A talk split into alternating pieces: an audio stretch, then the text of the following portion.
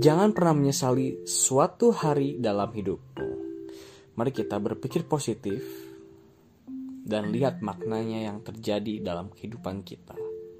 Karena hari yang baik memberikan kebahagiaan, hari yang buruk memberikan pengalaman, hari yang sia-sia memberikan pelajaran, dan hari terbaik memberikan kenangan. Dan jangan lupa untuk bersyukur hari ini.